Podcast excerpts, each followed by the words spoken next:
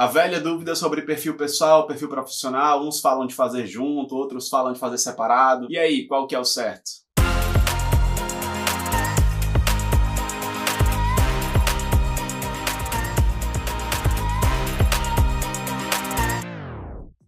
Relaxa que eu não vou te segurar até o final do vídeo para te dar uma conclusão, então já deixa o like por isso. Mas voltando ao ponto, eu posso afirmar que depende. Porém, a minha preferência é não separar os perfis e encontrar um ponto de equilíbrio nessa matemática. Nesse vídeo eu vou deixar o meu ponto de vista e mostrar como eu tento usar esses fatores de forma inteligente.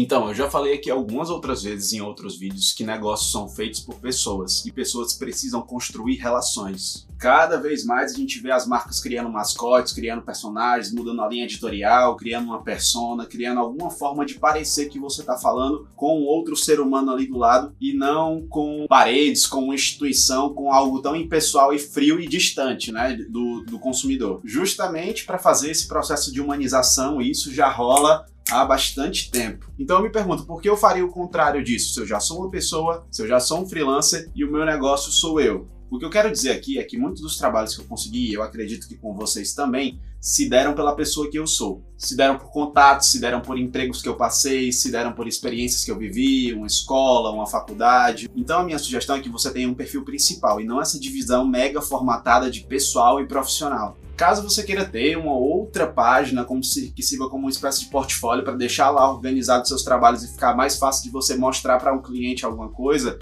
tudo bem, isso eu entendo. Porém, eu focaria a minha atuação e a minha comunicação no que eu chamei de perfil principal. Ah, mas por que isso? Primeiro que seguir perfis monotemáticos é um saco. A real é essa. Aquele perfil que só posta trabalho, trabalho, trabalho, trabalho, trabalho, aquilo ali é repetitivo, aquilo ali é cansativo. Vou te dar aqui de exemplo, você segue um chefe de cozinha e esse cara só posta único e exclusivamente sobre receita, receita, receita, receita, um prato, um prato, um restaurante X, um restaurante Y. Beleza, você tá ali pela, pela aquele interesse principal. Porém, você não se sente muito mais próximo da pessoa quando ela posta um momento dela com a família ou quando ela conversa com você nos stories sobre alguma trivialidade do dia a dia, enfim. A mesma coisa, por exemplo, um músico. Já pensou se você segue um músico? Não tô falando assim de super estrelas, aquele, aquele ídolo inalcançável, não é isso. Você segue um músico onde ele só posta a última música, a, a, o último álbum, a gravação, a gravação, a gravação, o videoclipe, enfim. Não tem nenhuma válvula de escape, não tem nenhum assunto extra. Aquela pessoa é um robô que só trabalha e produz aquilo sobre a atividade dele. Eu, particularmente, acho perfis e usuários que trabalham de forma monotemática não são interessantes de acompanhar. Como contratante, eu quero trabalhar com pessoas que sejam tecnicamente fodas, mas que elas também sejam pessoas fodas. Sejam pessoas que nas outras atividades da vida, elas também são muito boas no que elas fazem, elas também são muito interessantes. Eu prefiro me rodear de pessoas que são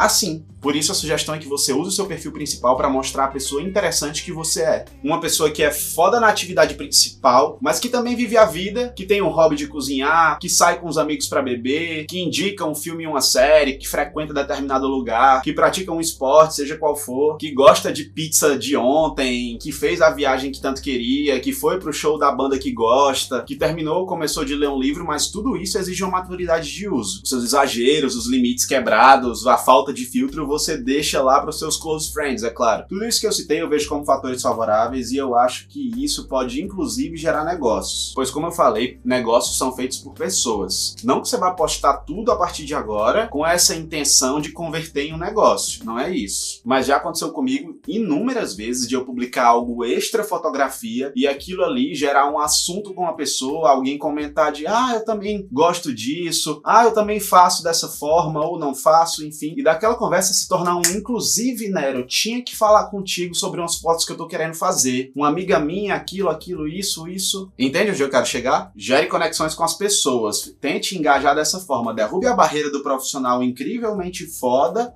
mas que parece que não tem uma vida. E repito, além de ser um profissional foda, procure mostrar o ser humano foda, plural, interessante que você provavelmente é. Valeu quem assistiu até aqui. Comenta aí embaixo se você concorda com o que eu falei ou se eu viajei completamente, não tem nenhum problema. Me fala como é que você faz, vamos fazer essa troca, vamos ajudar um ao outro e ajudar as pessoas que provavelmente têm dificuldade também nesse tema. E claro, não esquece de deixar o like, se inscrever no canal no YouTube e mandar esse vídeo para mais uma pessoa. Eu vou ficando por aqui e até a próxima.